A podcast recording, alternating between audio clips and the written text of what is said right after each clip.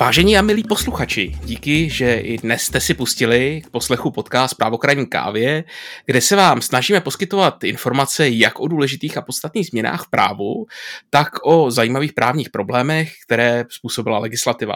No a dnešní vydání bude spíše z toho druhého ranku a popovídám si o něm s člověkem, jehož hlas i jméno velice dobře znáte z právních novinek, které posloucháte na téže této frekvenci každý druhý týden.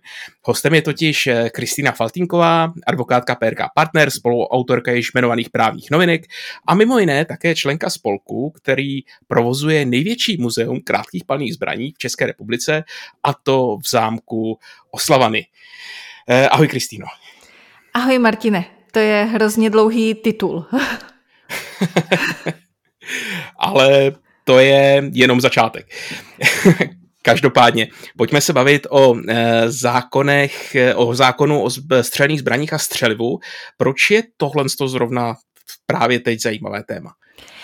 Uh, ono je to zajímavé téma možná už dlouhou dobu, ale přeci jenom uh, současná uh, situace, nervozita a podobně nahrává tomu, že lidé třeba i přemýšlí o tom, jestli by uh, neměli sami nějakou uh, zbraň vlastnit. Mm-hmm.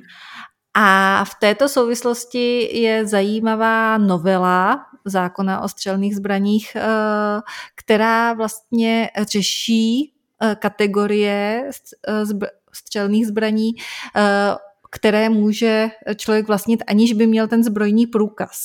Což si myslím, mm-hmm. že většina, většina lidí netuší, že existují i takové možnosti, eh, že obecně se vychází z toho, že abych mohla legálně eh, vlastnit střelnou zbraň, tak musím mít zbrojní průkaz.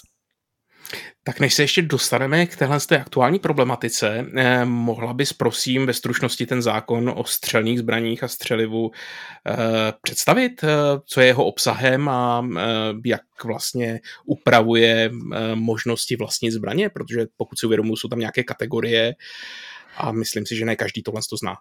Přesně, tak já to vezmu velmi stručně a možná rovnou uh, uvedu takový disclaimer, že eh, sice jsem vyrostla eh, vlastně v rodině sběratele eh, střelných zbraní, mm-hmm. nicméně stoprocentním odborníkem na toto určitě nejsem. Každopádně tento zákon tak rozděluje střelné zbraně nebo zbraně obecně a střelivo do nich eh, tak eh, do kategorií, eh, které by měly odpovídat tomu, jak moc jsou ty zbraně nebezpečné. Uh-huh. Ačková kategorie znamená, že jsou to velmi, velmi nebezpečné zbraně a v zásadě by je nikdo vůbec neměl v České republice vlastnit, natož uh-huh. nosit. Eh, nově už existuje i eh, kategorie A1, která je o trošku mírnější. Následují kategorie eh, B, C, D. kdy eh, právě kategorie D jsou zbraně, eh, ke kterým není potřeba zbrojní průkaz, eh, kategorie B je na povolení a kategorie C je pro zbraně se, se zbrojním průkazem. Nicméně vznikla i kategorie C1, kdy zbrojní mm-hmm. průkaz zase potřeba není a to jsou potom ty kategorie, které nás budou zajímat. No a zákon současně také uh, upravuje vlastně podmínky pro získání zbrojního průkazu a tudíž to propojuje, uh, jaký uh, zbrojní průkaz, protože ten má taky kategorie, Mm-hmm. A, a liší se, jestli ty zbraně má člověk pro účely výkonu povolání nebo pro třeba sport, protože i mladší sportovci, když si představíš třeba biatlonisty, to je teď velmi mm-hmm. populární sport, tak mají vlastně střelnou zbraň, ale s tou biatlonovou puškou nemůžou chodit jen tak po světě. Mm-hmm ale uh, mohou, uh, mohou jí mít třeba i dřív, než je jim 18 let. Uh, ke, uh, na druhou stranu uh, potom jsou kategorie právě sběratelské, Mm-hmm. A jsou i kategorie pro osoby, které uh, tu střelnou zbraň uh, mo- uh, mohou nosit. Uh, možná je dobré ještě říct, že úplně mimo tyto kategorie jsou příslušníci ozbrojených uh, složek. Nicméně uh, ti mají právo nosit zbraně jenom v rámci výkonu služby Takže pokud policista ve, ve službě běžně chodí s pistolí a nemá zbrojní průkaz, tak uh, o víkendu nebo mimo službu uh, tu pistoli nosit nemůže. Ji musí mít v trezoru. A, nebo, uh, nebo na služebně. Na služebně. Mhm. A podobně. Eh, no a my se tedy dneska máme bavit, pokud si správně uvědomuji, hlavně o těch kategoriích C a D, Eh, respektive ohledně nové kategorie C1, ale možná bychom začali tím Dčkem, eh, které si říkala, že vlastně je téměř neregulované, respektive může ty zbraně nabývat eh, kdokoliv. To jsem si vždycky myslel, že jsou takové spíš jako sranda zbraně, respektive mm, repliky a podobné věci, ale ono to asi bude trošku jinak, že? No, ono to tak nejspíš bylo i míněno, protože, jak jsem mm-hmm. říkala, ty kategorie jsou poskládány podle toho, jak nebezpečné se ty zbraně zákonodárci jevily. A tudíž mm-hmm. kategorie uh, D má zahrnovat zbraně, které vlastně moc nebezpečné nejsou. A když řeknu, že tam patří uh, plynové pistole, to znamená, uh, které se používají třeba jako startovací, patří tam paintballové zbraně. Mm-hmm. Uh, patří tam uh, potom Airsoft, uh, uh, přesně tak uh, Airsoft, uh, patří tam uh, roz, uh, různá neaktivní torza zbraní anebo znehodnocené zbraně, to je třeba uh, uh, docela obvyklé, že samopaly v České mhm. republice, tak pokud je někdo má legálně doma, tak to znamená, že je to znehodnocený uh, samopal uh-huh. a spadá do téhle kategorie. Uh, vlastně uh, samopal, který je schopný fungovat opravdu tak, jak si představujeme, když, uh, když to vidíme ve filmech a podobně, tak to by mm-hmm. nikdo legálně v tuto chvíli držet neměl. Mm-hmm. Ale spadají sem i historické zbraně. Co a si his... pod kategorii historických zbraní můžu představit? No, já spíš eh, vycházím z toho, co si asi představuješ. A Aha. já bych si představovala eh, bez jakékoliv znalosti eh, pistoli určenou pro souboj v rámci nějakého historického filmu. Jasně, já možná, protože jsem četl tři mušketýry, jak by si představil i mušketu třeba. Mušketu, Určitě. Tak uh, tyto zbraně samozřejmě do této kategorie uh, patří a možná mm-hmm. je mhm. dobré říct, uh, že vždycky uh, k ním i střelivo, které do, do těchto zbraní se dá používat. Nicméně my máme vlastně v příloze zákona ty historické mm-hmm. zbraně definovány a tam už je to rozsáhlejší, protože zjistíme, že Jednak jsou to střelné zbraně, které byly vyrobeny do 31. prosince roku 1890 mm-hmm. a uh, musí být všechny hlavní části té zbraně vyrobeny do tohoto data. Mm-hmm. Takže to opravdu se bavíme o zbraních, které uh, existovaly ten konkrétní kus už uh, před 31. prosincem roku 1890. Potom jsou to jednorané nebo dvourané palné zbraně, které byly skonstruovány, a pozor, teď uh, přijde právnické slovíčkaření, ano do 31. prosince 1890, anebo jejich konstrukce je založena na principech doutnákových, kolečkových, křesadlových nebo pers- perkusních zámkových systémů. To jsou mhm. právě ty historické uh, systémy vlastně toho, jak tam vznikne ten zážeh a je uh, z té zbraně je vypáleno. Jestli a potom, přes doutnák nebo přes nějaké křesadlo, předpokládám. Přesně tak, za, uh, zápalky.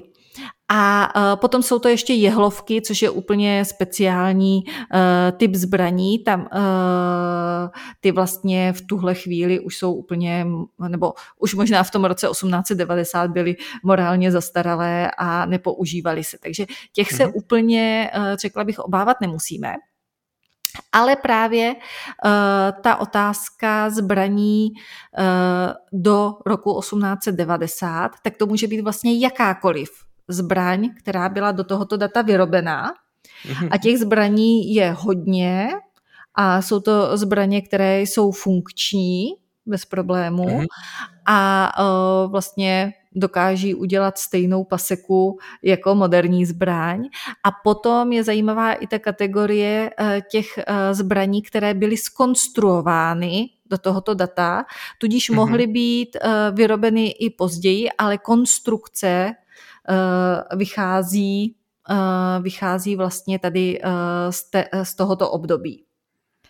No, takže když si to zkusím schrnout pro sebe, tak pokud se vrátíme k té mé oblíbené a zmiňované mušketě, tak ta předpokládám do, to, do toho spadne. Já si můžu legálně pořídit mušk, mušketu bez jakéhokoliv problému. Sice než ji naláduju a odpálím, tak to bude chvíli trvat, ale asi s tím nějaké zranění udělat můžu. Znamená ono, to?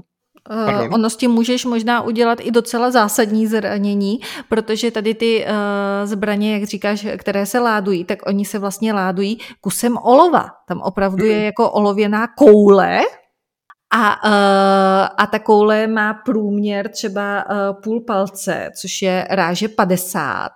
Aha. A přitom teď, když se bavíme o, eh, řeknu, moderních pistolích, tak se bavíme o ráži 38, eh, což je tak, eh, takzvaná devítka. No, mm-hmm. záleží, v jakém, v jakém systému to poměřujeme. A to je jenom 38 a tohle má 50. Hmm. Uh, rozumím. A teď jenom přemýšlím. Uh, pokud uvážím, že ta zbraň musela být skonstruována před uh, rokem 1890, všechny ty hlavní části by měly být původní, to znamená, že asi nebudou úplně ve velké kondici, ty zbraně budou nespolehlivé. Je to opravdu takové riziko mít doma funkční mušketu? A jak jsem říkala, já jsem vyrostla uh, v domě sběratele zbraní, takže já to považuji úplně za uh, standardní. Nicméně uh, ty zbraně uh, nejsou tormentované, Hmm. Což znamená, tormentace je vlastně uh, postup, který se uh, provádí zkušební u všech uh, nových moderních zbraní, hmm. kdy z té zbraně je vystřeleno s nábojem o mnohem vyšší účinnosti, než pro jakou je určen a vyzkouší mm-hmm. se, jestli ta zbraň se třeba uh, ta hlavej nerozpáře nebo něco podobného, uh, protože to může být uh, nebezpečné jak pro okolostojící, tak i pro samotného vlastníka. To se u mhm. těchto mm-hmm. historických zbraní nedělalo a myslím, že když bys měl krásnou historickou mušketu, tak asi ani nebudeš riskovat, že někdo bude zkoušet z ní vystřelit uh, s mm. vlastně nábojem, který je mnohem, eh, mnohem silnější, než by se tam normálně dával. Ono možná ještě je dobré eh, zmínit eh, to, že tady ty zbraně jsou převážně zbraně, které byly na černý prach, černoprachové. Černý mm-hmm. prach to je vlastně ten historický střelný prach, který vyvinuli Číňané, používá se někdy od 12. století. Mm-hmm. Nicméně ono se dá do nich použít i ten moderní bezdýmný střelný prach, který ale má mm-hmm. právě už zase jinou účinnost. Existují způsoby, jak to přepočítat. Ale teď je otázka, jestli ten, kdo se rozhodne střílet tady uh, z těch zbraní, Eh, a bude se snažit je nějakým způsobem naládovat, tak eh, jaký střelný prach si eh, pořídí a jestli bude schopný anebo ochotný vůbec to přepočítávat, anebo to vezme jen tak nějak od oka. Takže i v tomhle může spočívat to nebezpečí. No a obecně z mého pohledu střelná zbraň, i když je to třeba jenom ta jednoraná nebo dvouraná, tak je pořád nebezpečná, protože pořád prostě může na někoho nebo na něco eh, vypálit ten velký kus hmm. olova. No, ale chápu, že tohle to není ten největší problém, že tam jsou ještě zajímavější věci a tím se asi dostáváme k té kategorii C pomlčka 1 nebo C1. Eh, kde tam je ten problém? Eh, C1 kategorie, ta vlastně vznikla teď tou poslední novelou z Eh, z roku 2021. Eh, ono mm-hmm. samozřejmě eh, to bylo vynuceno, řekněme, evropskou úpravou. Nicméně evropská úprava mluví o historických zbraních, aniž by je definovala. Takže ta mhm. definice, co je a není historická zbraň, je vlastně otázkou národní legislativy a mm-hmm. tudíž definice historických zbraní, tak jak jsme si ji stanovili v České republice, respektive zákonodárce, tak platí jenom u nás. Do této kategorie před novelou tak spadaly i e, zbraně, které byly založeny právě na těch historických, řekněme, systémech, právě třeba těch perkusních. Mm-hmm. Nyní nově máme tedy kategorii C1, kam spadají právě uh, zbraně, které jsou sice na těchto, uh, na těchto systémech uh, založeny, mm-hmm. nicméně jsou to jednorané, dvourané palné zbraně určené pro dělené střelivo, ale mhm. jsou vlastně nové výroby, nové konstrukce. A opravdu na trhu existuje nabídka nových moderních zbraní, které ale spadají do této kategorie a oni ještě nedávno vlastně spadali do kategorie D, mm-hmm. než byla zavedena tady ta C1, takže eh, pro ně došlo ke zpřístění, protože to mhm. byly mm-hmm. dvou, dvourané zbraně, určené pro dělené střelivo a tudíž spadaly do kategorie historických zbraní, byť je to úplně nově vyvinutá, vyrobená moder, moderní zbraň. Já jenom, abych se dostal do obrazu, ty říkáš, že je to nadělené střelivo, to znamená, že eh, to není eh, ten náboj v nábojnici, tak jak jsme zvyklí třeba z pistolí nebo, nebo ze samopalů, ale že je to právě ten, ten způsob toho ládování, že se nejdřív nasype střelný prach a potom se vloží ten samotný uh, je, uh, je, to, uh, je to tak, že je to vlastně uh, uh, postu, uh, postupně Uh, nebo mhm. spíš, mm-hmm. že zápalnice, zápalka je samostatná. Tak bych, uh, tak bych to asi nejlépe definovala.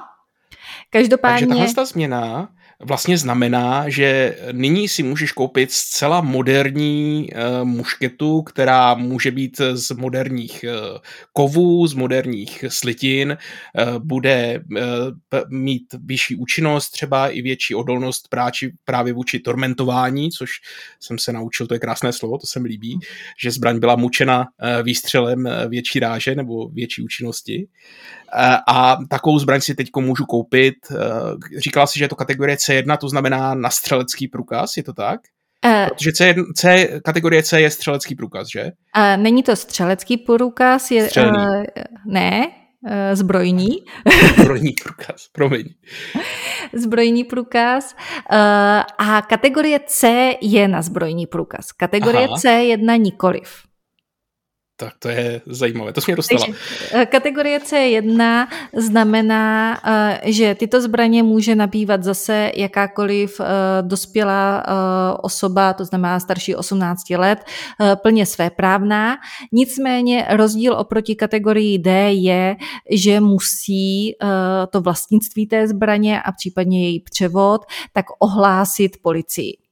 Takže mm-hmm. tady existuje aspoň nějaký systém registrace a policie tuší, že ta osoba nějakou zbraň vlastní. Mm-hmm. U kategorie D uh, o policie neví vůbec nic. Mm-hmm.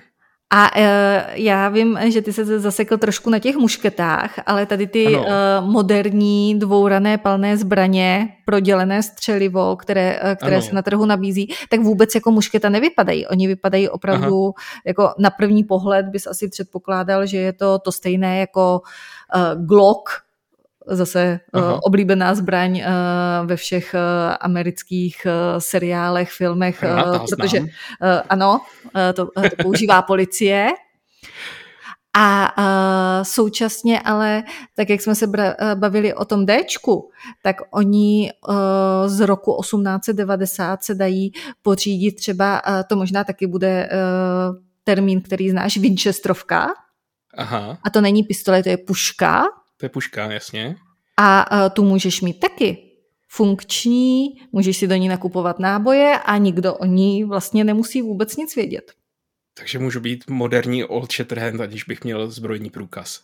Přesně tak, přesně tak. Eh, zrovna jako bych řekla, že eh, tohle je oblíbené mezi chataři, Aha. Eh, případně eh, nějakými eh, skauty a podobně, tak že nemusíme se bavit jenom o krátkých, krátkých palných zbraních, ale i vlastně tady ty dlouhé, tak mohou spadat do téhle kategorie.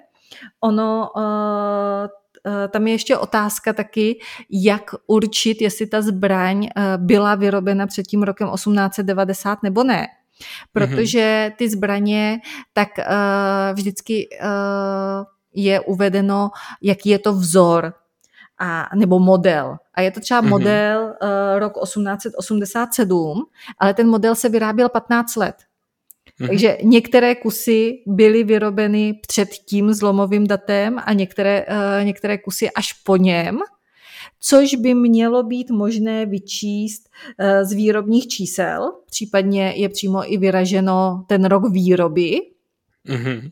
Takže pokud, eh, protože eh, třeba na Aukru, tak je samostatná kategorie nabídka zbraní před rokem 1890, Aha. ale je dobré nevycházet jenom z toho, že je to model, který je starší než 1890, ale je potřeba eh, zjistit uh, u toho konkrétního kusu, kdy byl vlastně vyroben.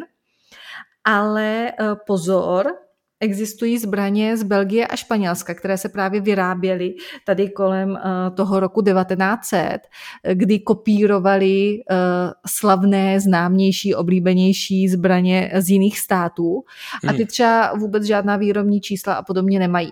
Takže tam to prostě jako člověk uh, vlastně nezjistí. Současně, ale když se bavíme jako právníci, uh, taky ti nikdo neprokáže, jestli to před nebo pobylo.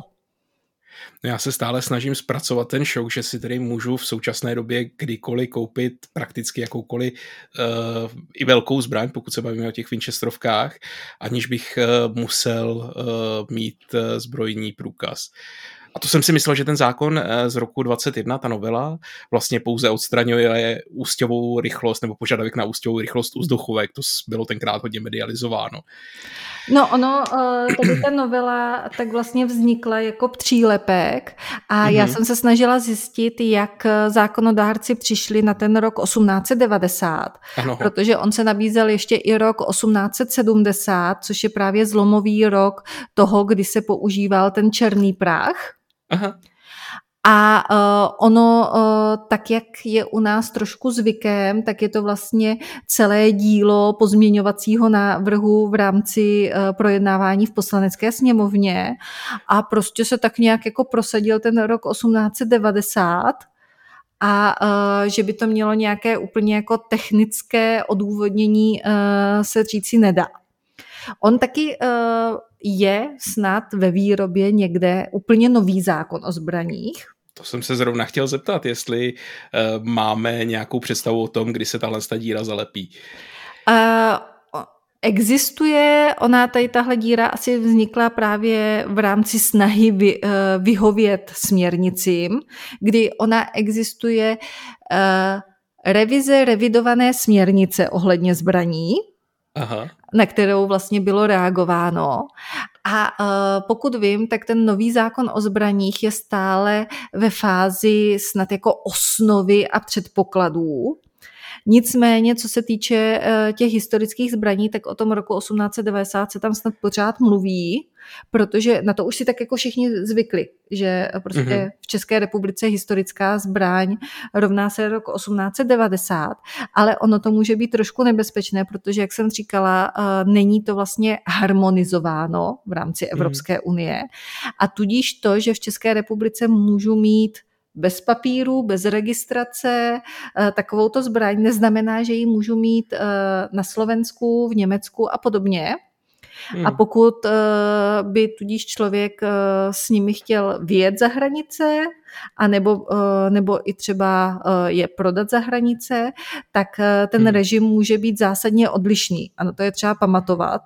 Byť hmm. vlastně nějaká směrnice o zbraních existuje, takže uh, moderní zbraně už jsou nějakým způsobem harmonizované, ale uh, tady ty historické, tak ty jsou vlastně z působnosti té směrnice vyňaty, aniž by byly definovány. Mm-hmm. A eh, pokud se bavíme teda o nějaké potenciální nápravě, jaký je výhled do budoucna, že to někdo zalepí, tuhle tu duzínku? Já si nejsem jistá, jestli to někomu eh, vadí, takže jestli to někdo vlastně lepit chce, respektive jestli, uh, jestli vlastně úvaha nebyla taková, že tím, že vznikla ta kategorie C1 a tudíž některé zbraně, které předtím spadaly do kategorie D, se posunuly do kategorie C1, tak Aha. tím je problém vyřešen. Ono samozřejmě je tam i přechodné ustanovení. My právníci máme rádi přechodná ustanovení, protože tam se člověk eh, vždycky dozví, že vlastně eh, ta pravidla eh, třeba tak úplně neplatí. A to je ten, tento případ, protože mm-hmm.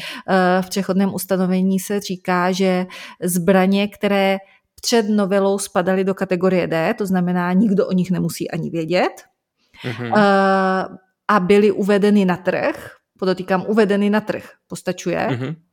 Tak uh, zůstávají vlastně v té kategorii D. To je taky pěkný. To znamená, že i ty historické, eh, nebo ty repliky historických zbraních eh, v tuhle chvíli slouží, nebo ty, které byly uvedené na trh před tím rokem 21, tak stále jsou vlastně neregistrovány. Ty, ty moderní.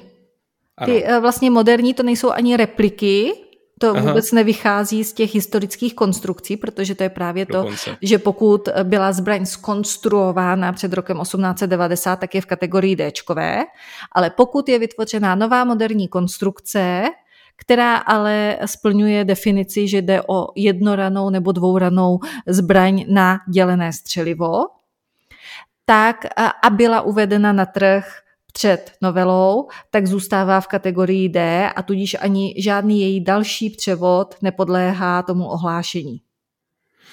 No, tak to vlastně končíme dost neutěšeně tento podcast. Víme o tom, že si kdokoliv může koupit relativně funkční střelnou zbraň a že se ani eh, vláda nechystá tento problém slepit. Uvidíme, co se bude uh, dít po našem odvysílání. Otázka, jestli to ještě odvysíláme. Každopádně, Kristýno, díky za uh, tenhle ten pohled na zákon o zbraních a střelivu, protože myslím si, že uh, tím si šokovala nejenom mě, ale řadu našich posluchačů bude šokovat. To byla Kristýna Faltínková, advokátka PRK Partners. Kristýno, ještě jednou díky. Není zač, Martine, a příště snad s nějakými šokujícími judikáty z dílny Nejvyššího soudu a Ústavního soudu. I já se s vámi, vážení posluchači, loučím a těším se na příští vydání Práva kraní kávě.